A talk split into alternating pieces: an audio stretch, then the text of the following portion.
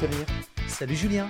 Salut à toi qui nous écoute et bienvenue dans ce nouvel épisode de la systémique du bonheur où on te vient avec un tout nouveau sujet. Alors Julien, de quoi on va parler aujourd'hui?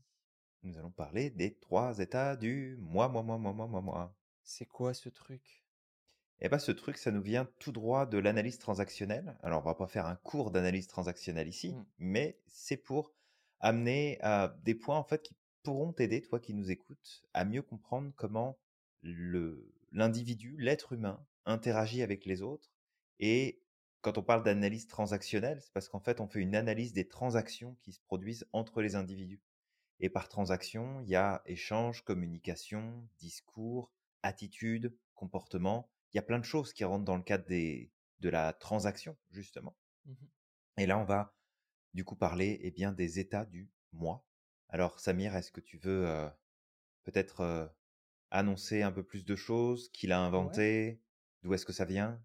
Alors en fait, euh, l'analyse transactionnelle, ça nous vient de Eric Berne, qui est un psychanalyste et qui, en quelque sorte, lorsqu'il a développé l'analyse transactionnelle, considérait que c'était une sorte de simplification de la psychanalyse. Et au Mhm. fur et à mesure du temps, en fait, elle a été complétée par euh, d'autres personnes. Et alors, l'analyse transactionnelle, elle peut servir pour soi, mais elle peut aussi servir pour euh, du coaching, pour du coaching, de l'accompagnement, de la thérapie, etc. Donc là, aujourd'hui, en fait, on va surtout te parler des trois états du moi, d'apprendre au moins à les reconnaître et euh, de pouvoir poser des actions lorsqu'on est dans l'un ou l'autre pour améliorer sa communication avec les autres et ses relations. Exact. Et il y a plusieurs choses qui rentrent en ligne de compte justement dans tout ça. C'est que le, but de ce qu'on fait ici dans ce podcast, dans cet épisode, c'est encore une fois, le but n'est pas de donner un cours là-dessus, parce que ce serait trop Mm. complexe, ça tiendra pas dans, dans, un podcast, mais c'est de pouvoir mieux te comprendre toi sur comment est-ce que tu te positionnes et qu'est-ce qu'on amène. Alors, on est ici sur les trois états du moi. On va peut-être annoncer, bah, c'est quoi ces trois états-là? Ouais. Et puis, même euh, mhm, que peut-être on pourrait annoncer euh, une des bases euh, avant les trois états du moi, c'est les besoins vitaux des êtres humains. C'est-à-dire qu'avant même, ouais, on euh, peut aller juste- là. ouais. ouais, justement, avant, avant même de parler des trois états du moi, il faut savoir que en analyse transactionnelle, on parle beaucoup de reconnaissance. On parle de strokes, en gros, Mhm, qui peut signifier deux choses, caresse ou coup.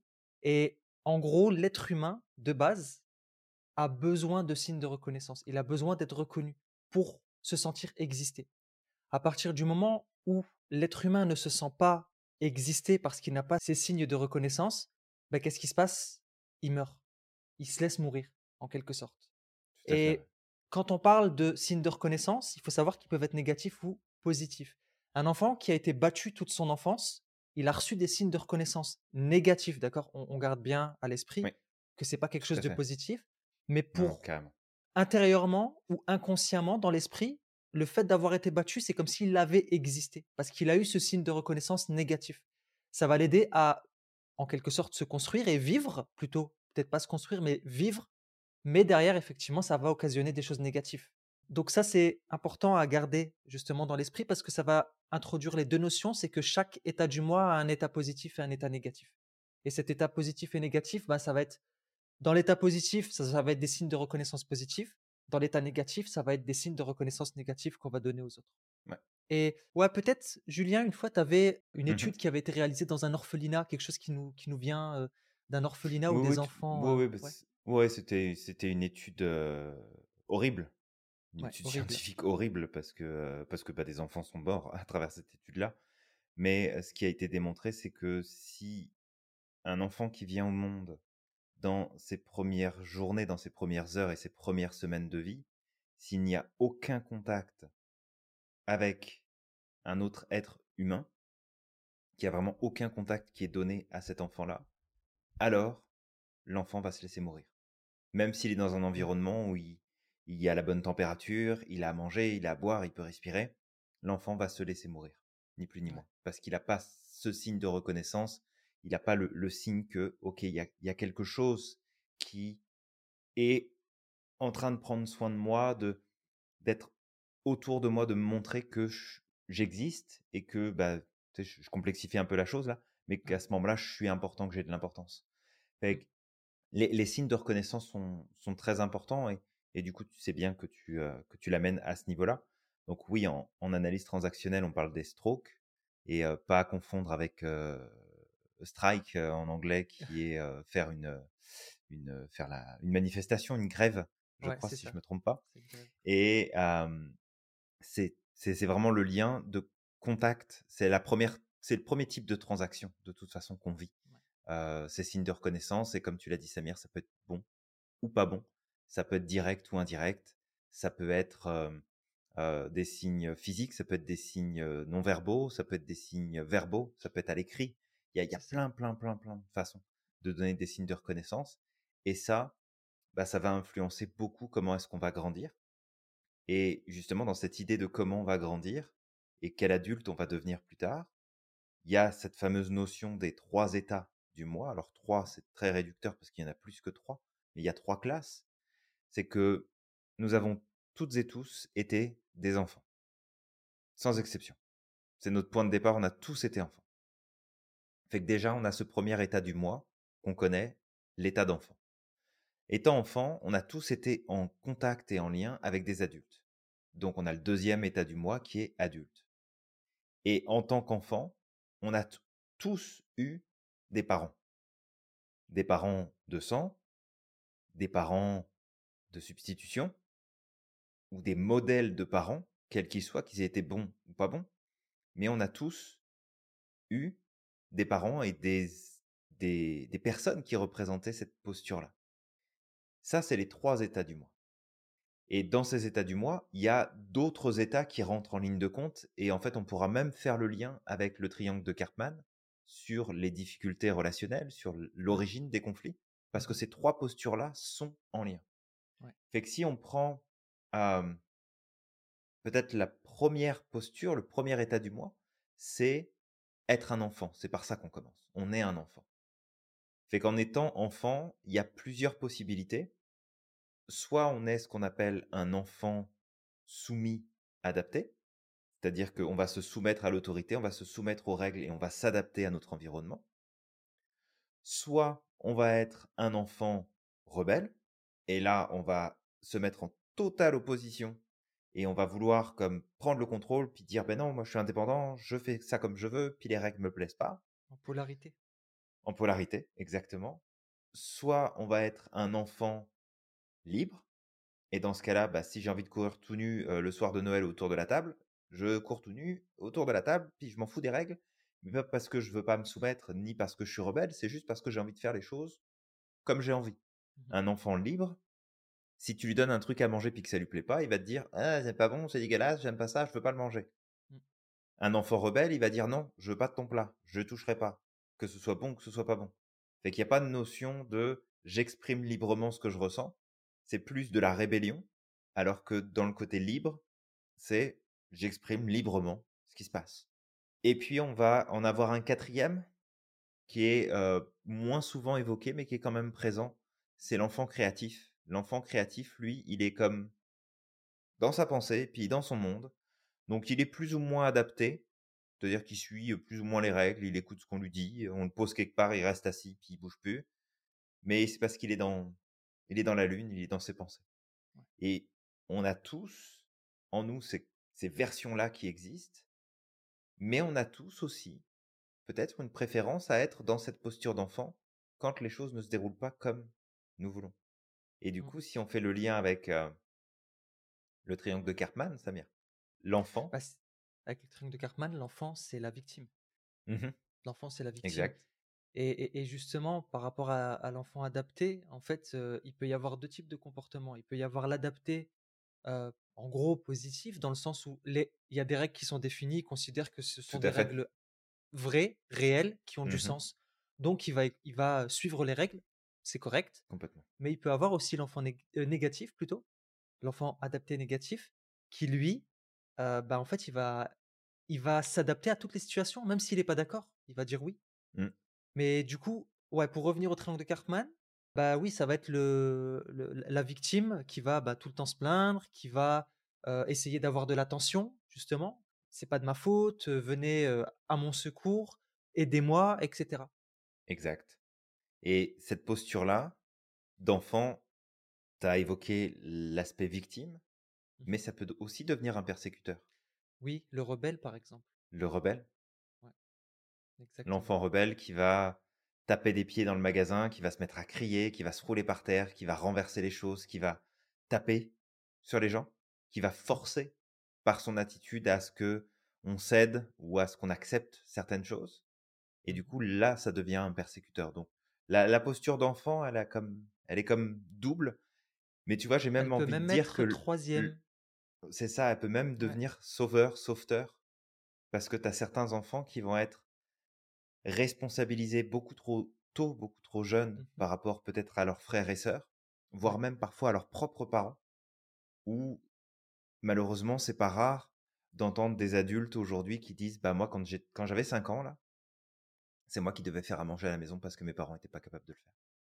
C'est moi qui ai dû m'occuper de mes parents. Alors que Mmh. j'avais 5 ans, que j'avais 10 ans. C'est moi qui ai dû prendre en charge le fonctionnement de la maison, prendre le courrier, euh, répondre au téléphone, euh, m'assurer que les médicaments étaient pris, d'aller euh, vérifier les courses, de faire le ménage.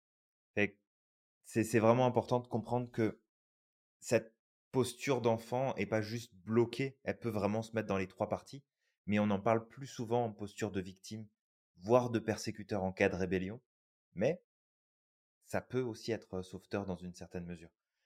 Fait que la deuxième partie, on peut peut-être prendre les parents du coup, parce que Ouais. l'adulte, c'est c'est ce vers quoi on veut tendre.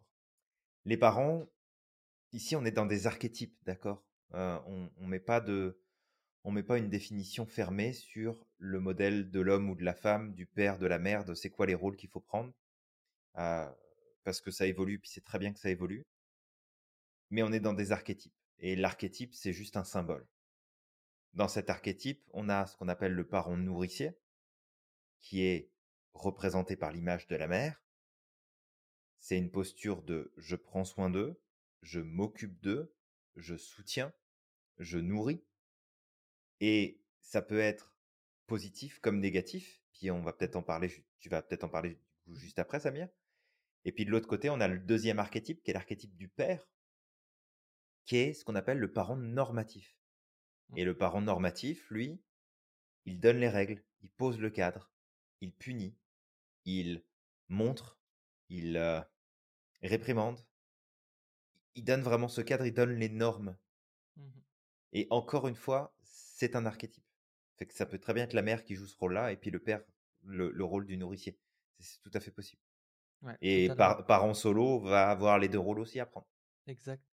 Et bah, du coup, effectivement, le parent normatif et nourricier va avoir son côté positif et négatif, dans le sens où, par exemple, le normatif, celui qui pose les règles, son côté positif, on pourrait aussi l'appeler protecteur, on pourrait dire ça, qui, lui, il va fi- fixer des limites et des règles justes.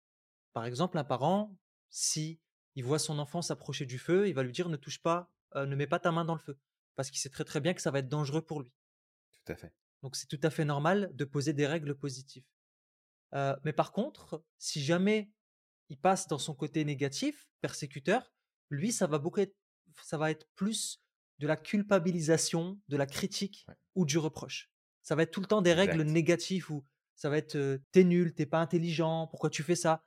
donc ça va être tout le temps ça, en fait, ça va être un persécuteur. Pour ce qui est du nourricier, lui, bah, pareil, il y a un aspect positif, un aspect, négatif. Le nourricier, il peut être permissif, donc il donne la permission, il va accompagner son enfant. C'est, il va responsabiliser même peut-être à à son enfant. «Papa, est-ce que je peux faire ceci? Maman, est-ce que je peux faire cela?» «Bah, oui, tu peux. Tu es capable de le faire. Montre-moi que tu peux le faire». Donc ça va être beaucoup plus un parent qui va accompagner, qui va nourrir, qui va prendre Mhm. soin. Par contre, l'autre, le négatif, lui, ça va être un sauveur. C'est celui qui va agir à la place de l'autre, qui va déresponsabiliser bah, ses enfants ou les autres, parce que on parle de parents et d'enfants, hein, mais même moi, adulte, je peux me mettre dans une posture d'enfant. Si j'ai quelqu'un en face de moi qui vient et qui me dit, bah écoute, je vais faire les choses à ta place et que je lui accorde, je me mets en, en adapté ou en soumis et je dis, bah ok, bah il va faire les choses à ma place et ça va pas m'aider. Ça va pas m'aider. Puis en plus, si jamais il fait mal les choses, qu'est-ce qui va se passer? Bah peut-être que je vais Bah, passer je en vais persécuteur en lui disant pourquoi t'as fait ça? Mhm. Ouais, complètement. Donc ça, c'est les postures de parents. ouais, Et parce que on a déjà ces modèles-là, ces archétypes-là en tête, on les connaît. Fait que Mmh ça veut dire aussi que nous, on est en mesure de faire ça. Totalement. Tu sais, ce, ce, ce bon ami ou cette bonne amie qui est tout le temps en train de vouloir t'aider pour un ou pour un non, puis de faire les choses à ta place, c'est un parent nourricier. Puis l'autre personne, peut-être ton collègue de travail ou, ou ta patronne ou peu importe là, qui te critique et qui te dit ouais, tu devrais pas faire ça comme ça, tu devrais t'y prendre de cette manière. Puis ça, ça marche pas. C'est un parent normatif dans toute sa splendeur aussi. Donc on, on croise vraiment le, le ces états du moi ne sont pas en lien avec le rôle qu'on joue dans notre vie à ce moment-là. Ouais. Parce qu'on sera toujours l'enfant de quelqu'un, on pourra potentiellement être le parent de quelqu'un, mais les états du moi sont présents en nous, peu importe le rôle qu'on peut jouer de toute façon. Mmh c'est ça aussi qui est intéressant, c'est de le voir que on va jouer ces rôles-là et on peut aussi en sortir pour éviter justement d'aller dans la mauvaise direction. Fait c'est quoi du coup, euh, Samir, peut-être si tu veux euh, présenter celui-là? Ouais. C'est quoi le l'état du moi idéal vers lequel on veut tendre? Ah, L'état du moi idéal vers lequel on veut tendre, c'est l'adulte. Et Mmh heu, l'adulte, c'est pareil, hein, il a des côtés positifs et négatifs. Et il y a l'adulte, en gros, insensible, celui qui est froid, sans émotion. Il faut savoir que l'a l'adulte, c'est quelqu'un qui est très analytique, très rationnel, en règle générale. Mmh. Et donc il y a l'insensible, celui qui est sans émotion et froid, tu sais, il va traiter l'information, mais de façon totalement détachée. Il y a aussi le responsable. L'adulte responsable, c'est le côté positif. Ça, c'est la position que nous, on essaye d'avoir en tant qu'accompagnant ou que les thérapeutes essayent d'avoir. En tout cas, un bon thérapeute va avoir cette position d'adulte. Si tu Tout vois un thérapeute en position de parent, etc., évite peut-être. Mais du coup, il est responsable et lui, euh, il a un comportement beaucoup plus rationnel, logique. Tu sais, qui va prendre le temps de processer les informations, qui va poser des questions, qui va Mmh essayer de mettre son émotionnel euh, pas totalement de côté, mais tu sais, qui va pas laisser son émotionnel prendre le dessus. C'est ce qui va lui permettre justement de garder euh, tout son esprit et pouvoir t'écouter jusqu'au bout et pouvoir t'accompagner. Parce qu'il faut savoir que l'émotionnel, ça coupe le, le, le cerveau. C'est un peu comme un, un switch on-off. Dès que tu passes dans Mmh. l'émotionnel, ton cerveau, tu le, tu le pousses en off. Et, et du coup, voilà, ça, c'est c'est vraiment la posture à, à- à adopter. Et il faut savoir que, ben, je vais donner des exemples. Si toi, qui nous écoutes, ça t'est déjà arrivé d'être dans une situation où tu as quelqu'un qui vient et qui commence à te t'expliquer par A plus B que ce que tu as fait, c'était pas bien et qu'il faut faire comme ça, et que toi, tu as réagi en disant Ah bon, bah d'accord, ben je vais faire ça. Bah là, on avait un parent, d'accord Un parent certainement euh, persécuteur parce qu'il est en train de te cri- Mmh critiquer, parent négatif, normatif négatif, pardon. Et euh, toi, tu as agi comment? En négatif soumis.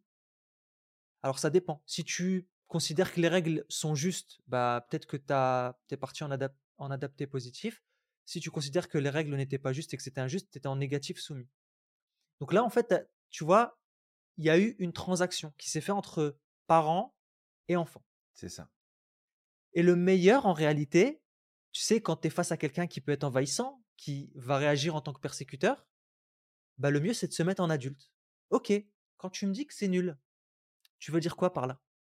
D'accord Comment il faudrait que je fasse alors? Ok. Mmh. Et tu sais, de façon totalement détachée, tu n'es pas dans la réaction. Ce qui fait que tu vas pousser la personne qui s'est mise en parent à se mettre en adulte. Tu vas la pousser. Parce qu'elle va se rendre compte qu'elle n'est pas face à un enfant. Faut en fait, tant que la personne en face continue d'agir comme un parent euh, persécuteur ou un sauveur ou peu importe, c'est parce que toi, tu es tombé dans son opposé en termes de d'état du moi. Ouais, exact. C'est comme et essaye de voir ça comme deux, deux personnes qui communiquent, qui portent en elles les trois états du moi, et qu'en fonction de, du costume qui va être porté par l'un, l'autre va prendre le costume qui va y répondre.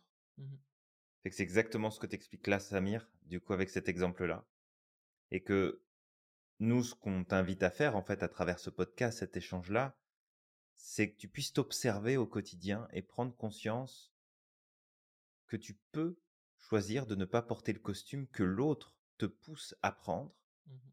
parce que il vient d'enfiler son costume d'enfant soumis et que du coup il est en train de te remettre les clés du truc en disant bah tiens prends la responsabilité c'est toi qui t'en occupes parce que moi je veux pas le faire Mais tu peux aussi refuser de porter ce costume-là.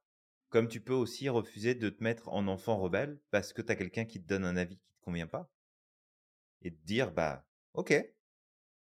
En fait, je, comprends ce que tu veux me dire, je comprends ce que tu veux me faire passer comme message. Merci pour ton avis que j'ai pas demandé. Mmh Mais voilà, de ne pas rester dans la réaction pure et d'entraîner en fait notre et on en parlait de toute façon tout à l'heure dans dans le coaching qu'on faisait que d'entraîner notre cerveau à entretenir d'autres réactions mmh. et avoir d'autres stratégies de réaction qui sont plus adaptées et on, on, évoquait encore une fois le fait de te mettre en adulte, c'est ce qu'on va chercher le plus. C'est ce qui va être le plus adéquat, le plus juste, le plus, le plus stable et le plus appréciable en termes d'expérience, mais on fait attention à pas tomber dans le côté technocrate où c'est je m'en fous de ce que tu me dis, je m'en fous de tes émotions, 1 plus 1 égale 2, puis c'est tout, tu t'en tiens à ça là. Devenir un adulte équilibré, c'est pas c'est pas être attaché tellement aux règles et aux concepts que du coup il n'y a plus de place pour rien d'autre. On laisse de la place aux éléments, on laisse des émotions transparaître, on laisse se connecter et du coup la, la communication non violente peut aider énormément aussi dans ce cadre-là à être en adulte responsable et ouvert, suffisamment à l'écoute et connecté, mais en même temps détaché pour ne pas partir dans les tours et puis se laisser embarquer par le truc.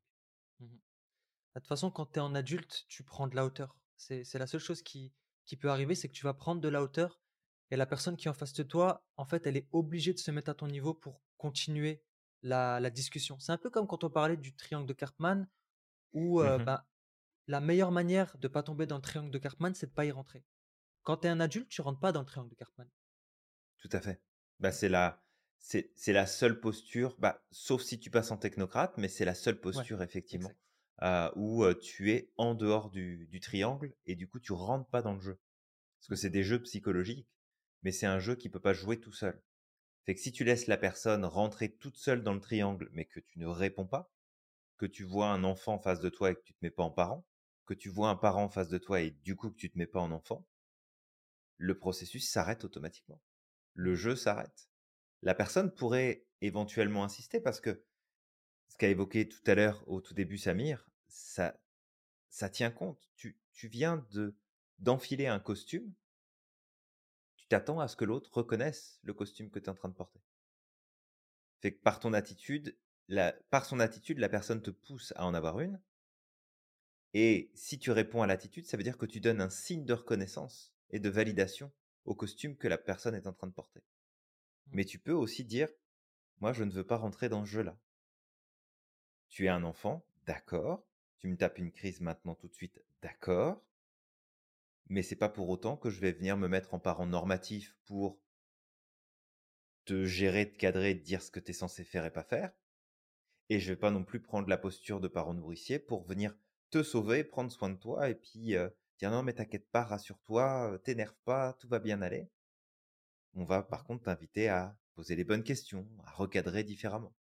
Et c'est important de, de s'observer dans cette dynamique-là parce qu'on a tous tendance à venir se réfugier dans une partie des états du monde, plus qu'une autre. Sinon, à la fin de ce podcast, je vais partager avec toi qui nous écoute une petite métaphore. Alors, j'avais fait une petite formation, c'est sur l'analyse transactionnelle, et à un moment, justement, la personne qui donnait la formation a partagé une métaphore qui était mmh très parlante, je trouve. Et ça m'a inspiré, du coup, d'en faire une autre, c'est d'en faire une, une nouvelle pour essayer justement de te montrer quels sont les états du mois et de te montrer à quel point on peut voyager dans la même journée, dans une mmh seule heure, au travers des trois états. Clairement. Mais avant, peut-être, Julien, juste un petit jeu comme ça. Imaginons que moi, je vais faire le, le, parent euh, persécuteur, si tu, si tu veux, et puis toi, tu mmh peux faire l'adulte, peut-être au moins pour que on se retrouve, ou l'enfant d'abord. Hein? Je peux pas faire mon rebelle? Tu peux faire le rebelle. Je, pense qu'on va faire les deux. Tu peux faire l'enfant d'abord, et puis après l'adulte, justement pour montrer comment on peut faire pour se comporter, euh, comment on peut réagir. Donc voilà, je vais faire mon, mon persécuteur. Ça me va tellement bien ce, ce personnage. Tellement, c'est tellement. T'as pas idée. ok. Julien, la dernière fois quand t'as nettoyé ta chambre, t'as fait que de la merde. C'est n'importe quoi. Mais mais c'est pas vrai, j'ai rangé ma chambre, j'ai fait ce que tu m'as demandé. Il y a même pas de mais, c'est un carnage. C'est pas vrai, moi j'ai fait attention. Pourquoi tu pourquoi tu me grondes comme ça? C'est pas gentil. Donc voilà, ça c'est une réaction, une réaction d'enfant. D'enfant, d'enfant soumis. Exact. Et et le rebelle, il réagirait comment face à ça? Bah, de toute façon, il y a jamais rien qui te plaît, moi j'ai fait ce que je pouvais, donc si ça te plaît pas, va te faire voir. Bah, totalement. Bah, merci Julien, tu me parles comme ça maintenant? Bah, si tu es pas content, tu le feras toi-même la prochaine fois. Parfait.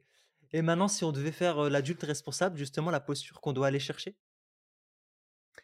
Bah, écoute Samir, je suis, j'entends ce que tu me dis. Je suis surpris parce que, bah, j'ai fait ce qui avait été demandé, mais visiblement, soit il me manquait des informations, soit tu as pas été assez clair sur ce que tu attendais exactement. Ce qui serait bien là tout de suite, c'est que tu me dises qu'est-ce que tu attends objectivement pour que je puisse répondre à ça et que le problème ne se reproduise pas la prochaine fois? Bon, d'accord, je vais dire: «Bah, tu vois, ça, il faut le ranger là et puis ça, il faut le ranger là».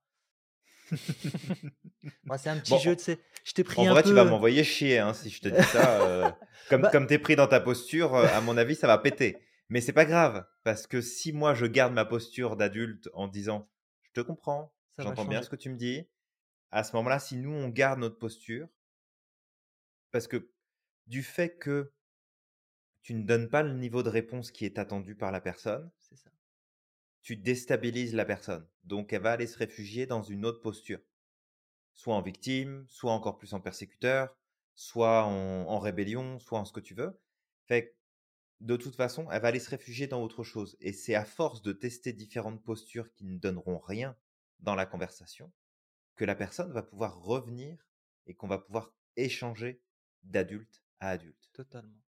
Mais par contre, c'est que si toi, tu te mets à t'énerver et puis, que tu montes dans les tours et puis que je vois que tu es en train de rentrer dans je vais mettre un mot qui est fort là, mais une espèce de détresse émotionnelle à ce moment-là par rapport à la situation, faut que je fasse attention moi à pas du coup passer en parent nourricier pour dire: «Mais Samir, calme-toi, ça va aller, on va trouver une solution, tu sais, je regarde, je vais le faire, je vais m'en occuper, je vais t'aider, dis-moi, je peux je peux t'aider sur quelque chose, je vais le faire à ta place» et cetera. C'est pas le but. On veut qu'il y ait une conversation et une connexion qui soit la plus juste et la plus équilibrée possible entre les personnes. Mmh Ouais, totalement. Et justement, ces 3 états du moi, c'est pas qu'avec les autres, hein. Ça peut être aussi avec Mmh nous-mêmes. Tu sais, quand tu fais quelque chose et que tu commences à te blâmer, «Je suis con, j'aurais pas dû faire ça, je suis un idiot». Tu es tu es dans la posture de parent persécuteur vis-à-vis de toi-même, Oui, en plus, en plus. Complètement. Tu portes, heu, tu portes ce ce rôle-là aussi envers toi-même, complètement. Mmh, totalement. Bah, je vais peut-être raconter cette petite histoire justement que que oui, avec que j'ai mis en place et et tu vas voir justement, heu, tu vas te projeter au travers de cette histoire sur ce voyage qu'on fait au quotidien au travers des 3 états du moi. Alors je te demande de te poser tranquillement, sais, confortablement et puis d'imaginer. Tu imagines imagine que tu marches dans la rue et que pendant que tu marches, en train de réfléchir à tout ce que tu vas faire durant la journée. À ce devoir peut-être que tu vas euh, faire ce soir, à la cuisine que tu vas euh, préparer pour le lendemain. Et à ce moment-là, tu es dans ton adulte, tu es dans le rationnel. Puis, un peu plus tard, tu passes devant une terrasse, la terrasse d'un Starbucks, et tu décides de t'asseoir et prendre un café.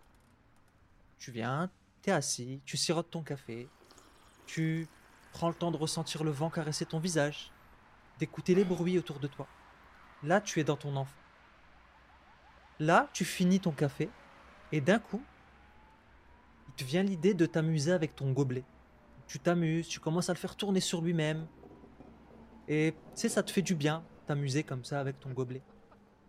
Là, tu es dans ton enfant libre. Puis a quelques minutes qui s'écoulent, et il y a un serveur qui te voit en train de jouer avec ton gobelet, qui arrive, et qui pense, en tout cas il te dit, que ça fait trop longtemps que tu es assis là et que tu devrais libérer la place. Ce à quoi toi tu réponds Bah non, j'ai totalement le droit de rester ici, j'ai payé ma place. Là, tu es dans ton enfant rebelle. Puis d'un coup, tu entends le cri d'une femme. Et tu prends peur. Tu es étonné. Tu sursautes. Et à ce moment-là, tu te sens submergé par les émotions d'un Tu rebascules dans ton enfant libre.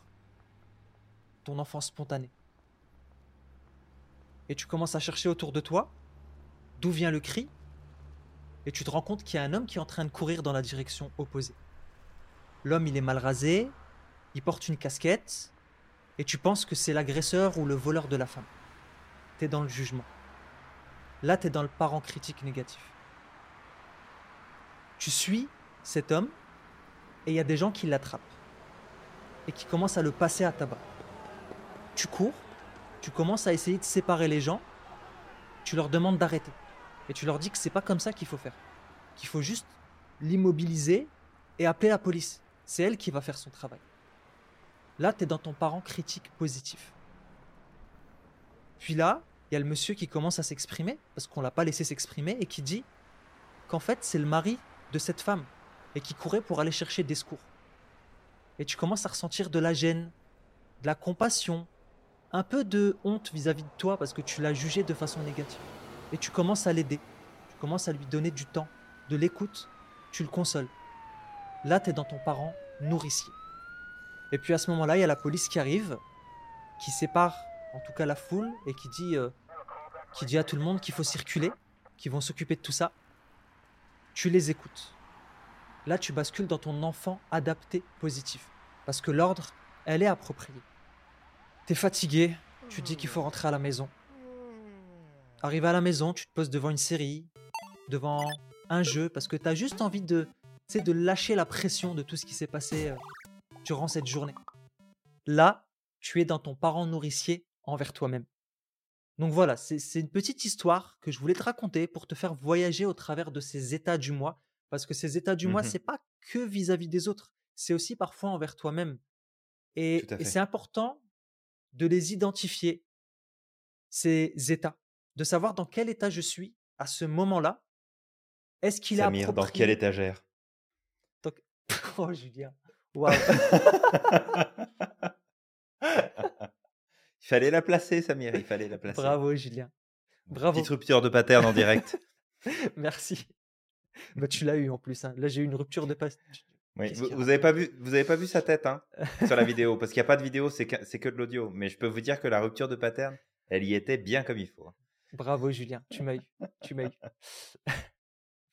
Donc, pour revenir à ce qu'on disait, il faut apprendre avant tout à identifier ces états du moi et à, à, identifier est-ce que c'est le bon état du moi face à la situation dans laquelle je suis. Tu sais, si c'est si c'est le bon état, c'est OK. Tu as le droit de t'amuser, tu as le droit d'être un enfant libre. Il n'y a pas de problème avec ça. Tu as le droit d'être un enfant adapté positif. Tu sais, si tu es dans. Tu as le droit d'aller courir tout nu dans le supermarché. ne faites pas ça quand même. Vous allez finir en prison. Enfin, pas en prison, mais au poste de police au moins. Minimum, avec un casier en plus. Donc, euh, non, on ne, fait pas ça. Mais euh, oui, effectivement, Samir, de bien, de bien choisir le bon état du moi dans, dans les bonnes circonstances. C'est ça. Et puis, du coup, bah, d'adapter le. Aujourd'hui, je, suis, je pars en cacahuète. De sélectionner le bon état du moi par rapport à la situation. Si tu es face à quelqu'un qui, euh, qui est en parent persécuteur, bah voilà, écoute, tu te mets en adulte, tu restes, voilà, détaché de tes émotions, tu poses des questions, tu responsabilises l'autre, tu l'amènes dans cette posture-là. Si tu es un parent face à un enfant, par exemple, tu vas pas te mettre en adulte dans la mmh majeure partie des cas.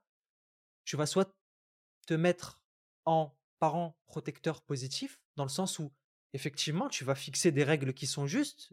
Tu vas pas laisser ton enfant mettre sa main dans le feu. Tu vas pas laisser ton enfant frapper l'enfant de la voisine c'est tout à fait normal de placer, de placer des règles.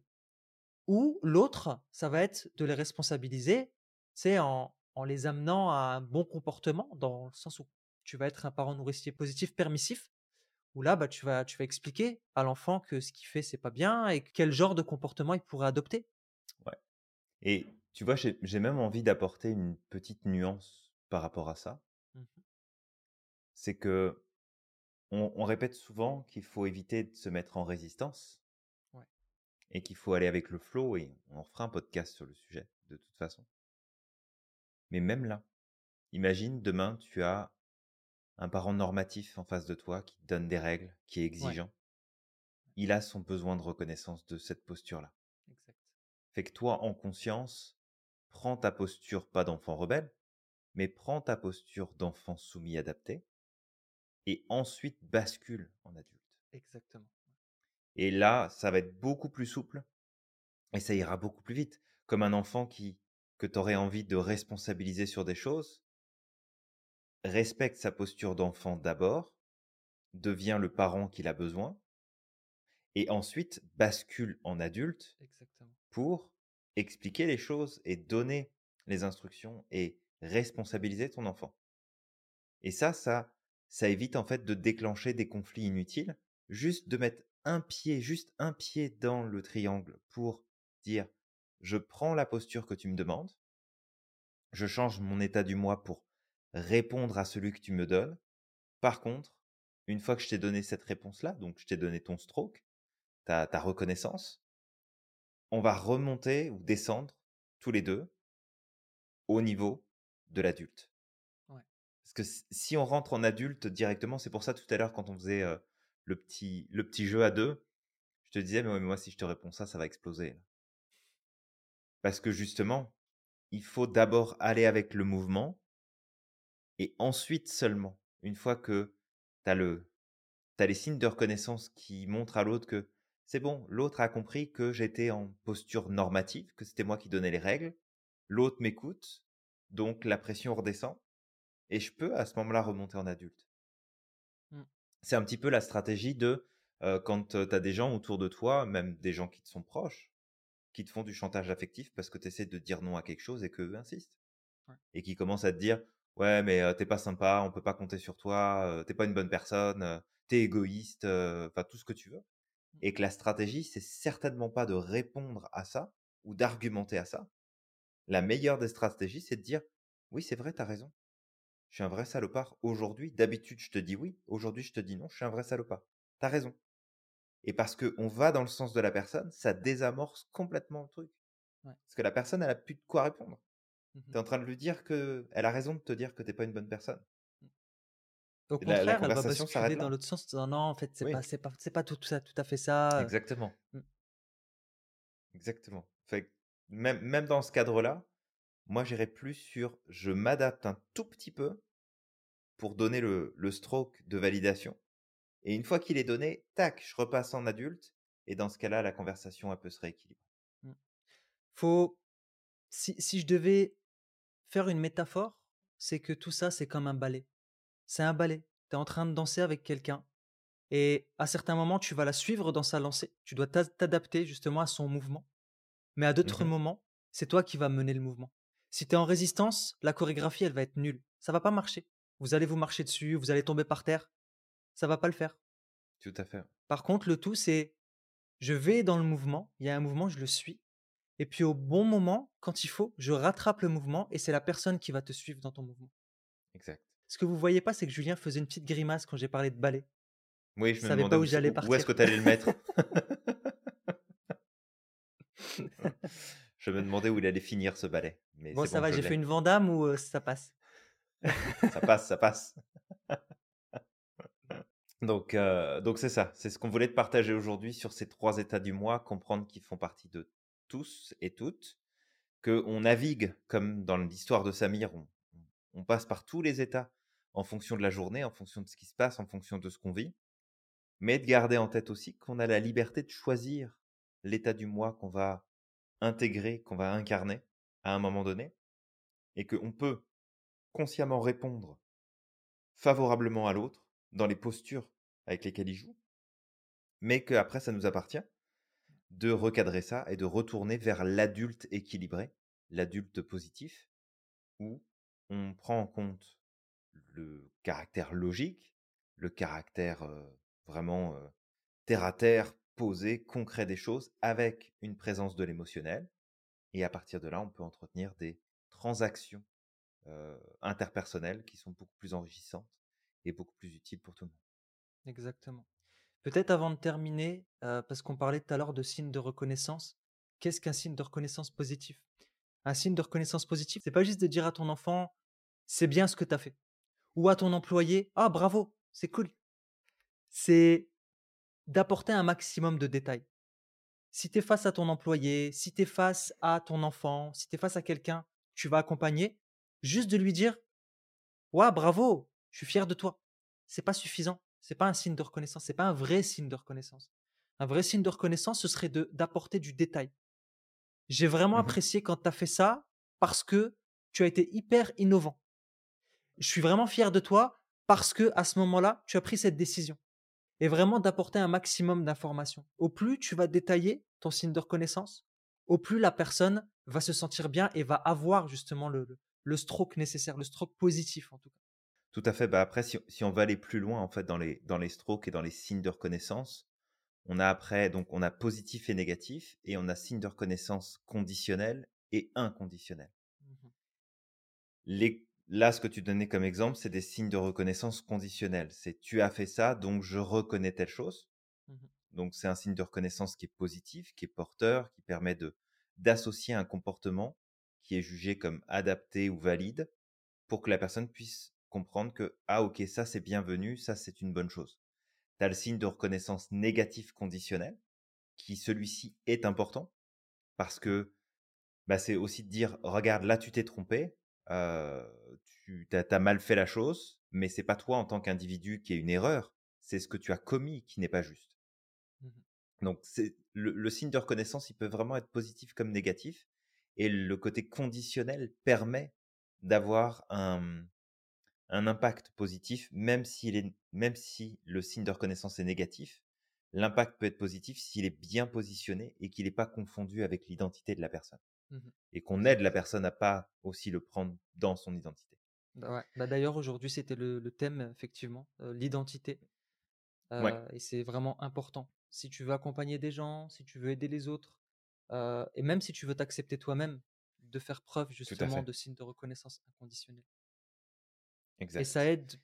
Je crois qu'il y avait une étude qui avait montré que les enfants, justement, qui étaient dans cette. tu sais, qui recevaient des, des signes de reconnaissance positifs, étaient beaucoup plus épanouis, beaucoup plus accomplis, avaient beaucoup plus confiance en eux et étaient bah beaucoup plus capables d'accomplir énormément de choses dans leur vie.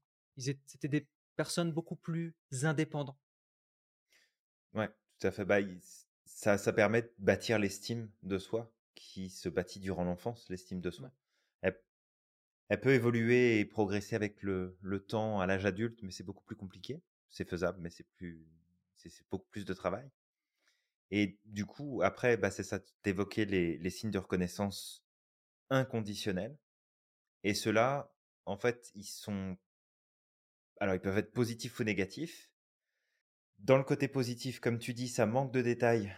Fait que, Samir, t'es une personne formidable. Puis je m'arrête là. Mmh. Bah, c'est cool. Tu sais, tu le prends, puis ça fait du bien.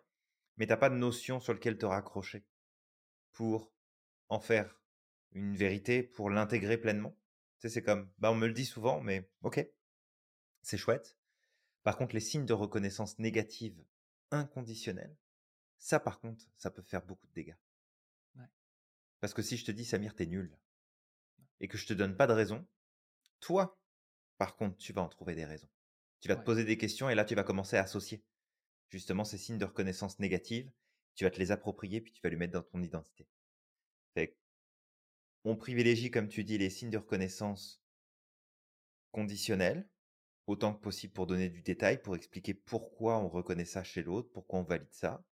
On donne aussi des signes de reconnaissance inconditionnels qui sont Salut, ça va bien, je t'aime beaucoup, je t'apprécie vraiment, j'adore passer du temps avec toi, sans nécessairement donner de raison spécifique. Ça n'en fait pas moins une, un, bon, un bon stroke, un stroke positif qui nous fait du bien mais qu'il faut savoir faire la distinction entre les deux. Un, mmh un manager qui va dire à ses collaborateurs ou, une manageuse qui dit à ses collaborateurs, collaboratrices, vous êtes super, bah c'est cool. Mais le jour où tu leur dis, vous êtes vraiment nul là, bah, c'est quoi mes points de référence? Qu'est-ce que j'en fais? Alors que si tu viens dire vous êtes super parce que vous avez géré ce dossier-là, franchement parfait, ça s'est super bien passé, vous avez géré les difficultés qui s'étaient présentées et tout, bravo, vous avez fait du super boulot pour telle, telle, telle, telle raison. Bah là, ça se transforme en signe de reconnaissance positive conditionnelle.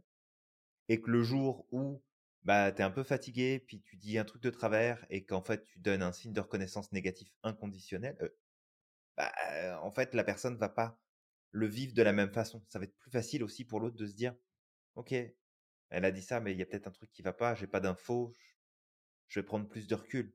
Donc c'est vraiment important de faire le tri dans tout ça, maximiser les signes de reconnaissance positifs, minimiser les signes de reconnaissance négatifs inconditionnels, et puis justifier les signes de reconnaissance négatifs avec de la clarté. Puis ça va bien Mmh. marcher. Exactement. Donc, bah écoute, voilà, j'espère que tu as apprécié ce podcast. On a essayé de vulgariser au maximum. Alors, l'analyse transactionnelle, c'est un sujet très profond. On ne peut pas l'expliquer en un podcast. Il faudrait une formation complète pour ça. Et, et j'espère en tout cas que ce court podcast a été suffisamment clair pour que tu puisses comprendre ce que sont les trois postures du mois. Peut-être avant de terminer le podcast, je récapitule par rapport aux solutions qu'on apporte. La première, c'est d'apprendre à identifier les états du moi dans lesquels tu es. Et la seconde, c'est d'essayer au maximum d'être dans la posture d'adulte positif, mais en sachant que parfois aussi tu peux arriver à jongler entre les postures. Et c'est pas grave si tu te trompes. Tu sais, s'il y a quelqu'un qui vient, qui, qui en, en parent critique négatif, et que toi Mmh tu réagis en enfant, bah tu peux toujours recadrer. C'est pas, c'est c'est pas grave. Tu peux réagir au départ, et puis après tu dis ah tu vois là, mmh, je suis dans l'enfant, je suis dans la réaction, je vais me mettre en adulte. Et puis là tu te remets en adulte. Donc c'est un, exact. c'est un jeu, ça va te demander de l'expérience, ça va te demander de t'exercer au maximum, mais au fur et à mesure du temps ça va venir. Plus un, plus un, c'est un pas à la fois, et ça va aller. Exactement. Super. Eh ben écoute, toi qui nous écoutes, on espère qu'on t'aura inspiré avec ce podcast, que c'est pas trop le fouillis dans ta tête avec toutes ces informations qu'on vient Ah, de te je, délivrer. je pense qu'on a certains étudiants là qui doivent bugger. euh, elle, elle se on va encore faire exploser des neurones. Imploser même à ce niveau-là. Donc, euh, en tout cas, c'est ça. On espère euh, t'avoir inspiré, t'avoir donné des pistes sur euh, comment te positionner, comment réagir, comment peut-être modifier tes transactions interpersonnelles. On t'invite à t'abonner, liker, commenter, partager euh, la sage parole autour de toi. Et puis, euh, on te retrouve très vite dans un prochain épisode. Totalement, et je t'inviterai au maximum à croire en ton potentiel. Exact. N'oublie pas à quel point tu es magique et que tu as le pouvoir de réaliser tout ce que tu souhaites. Et on te dit à la À la prochaine. prochaine.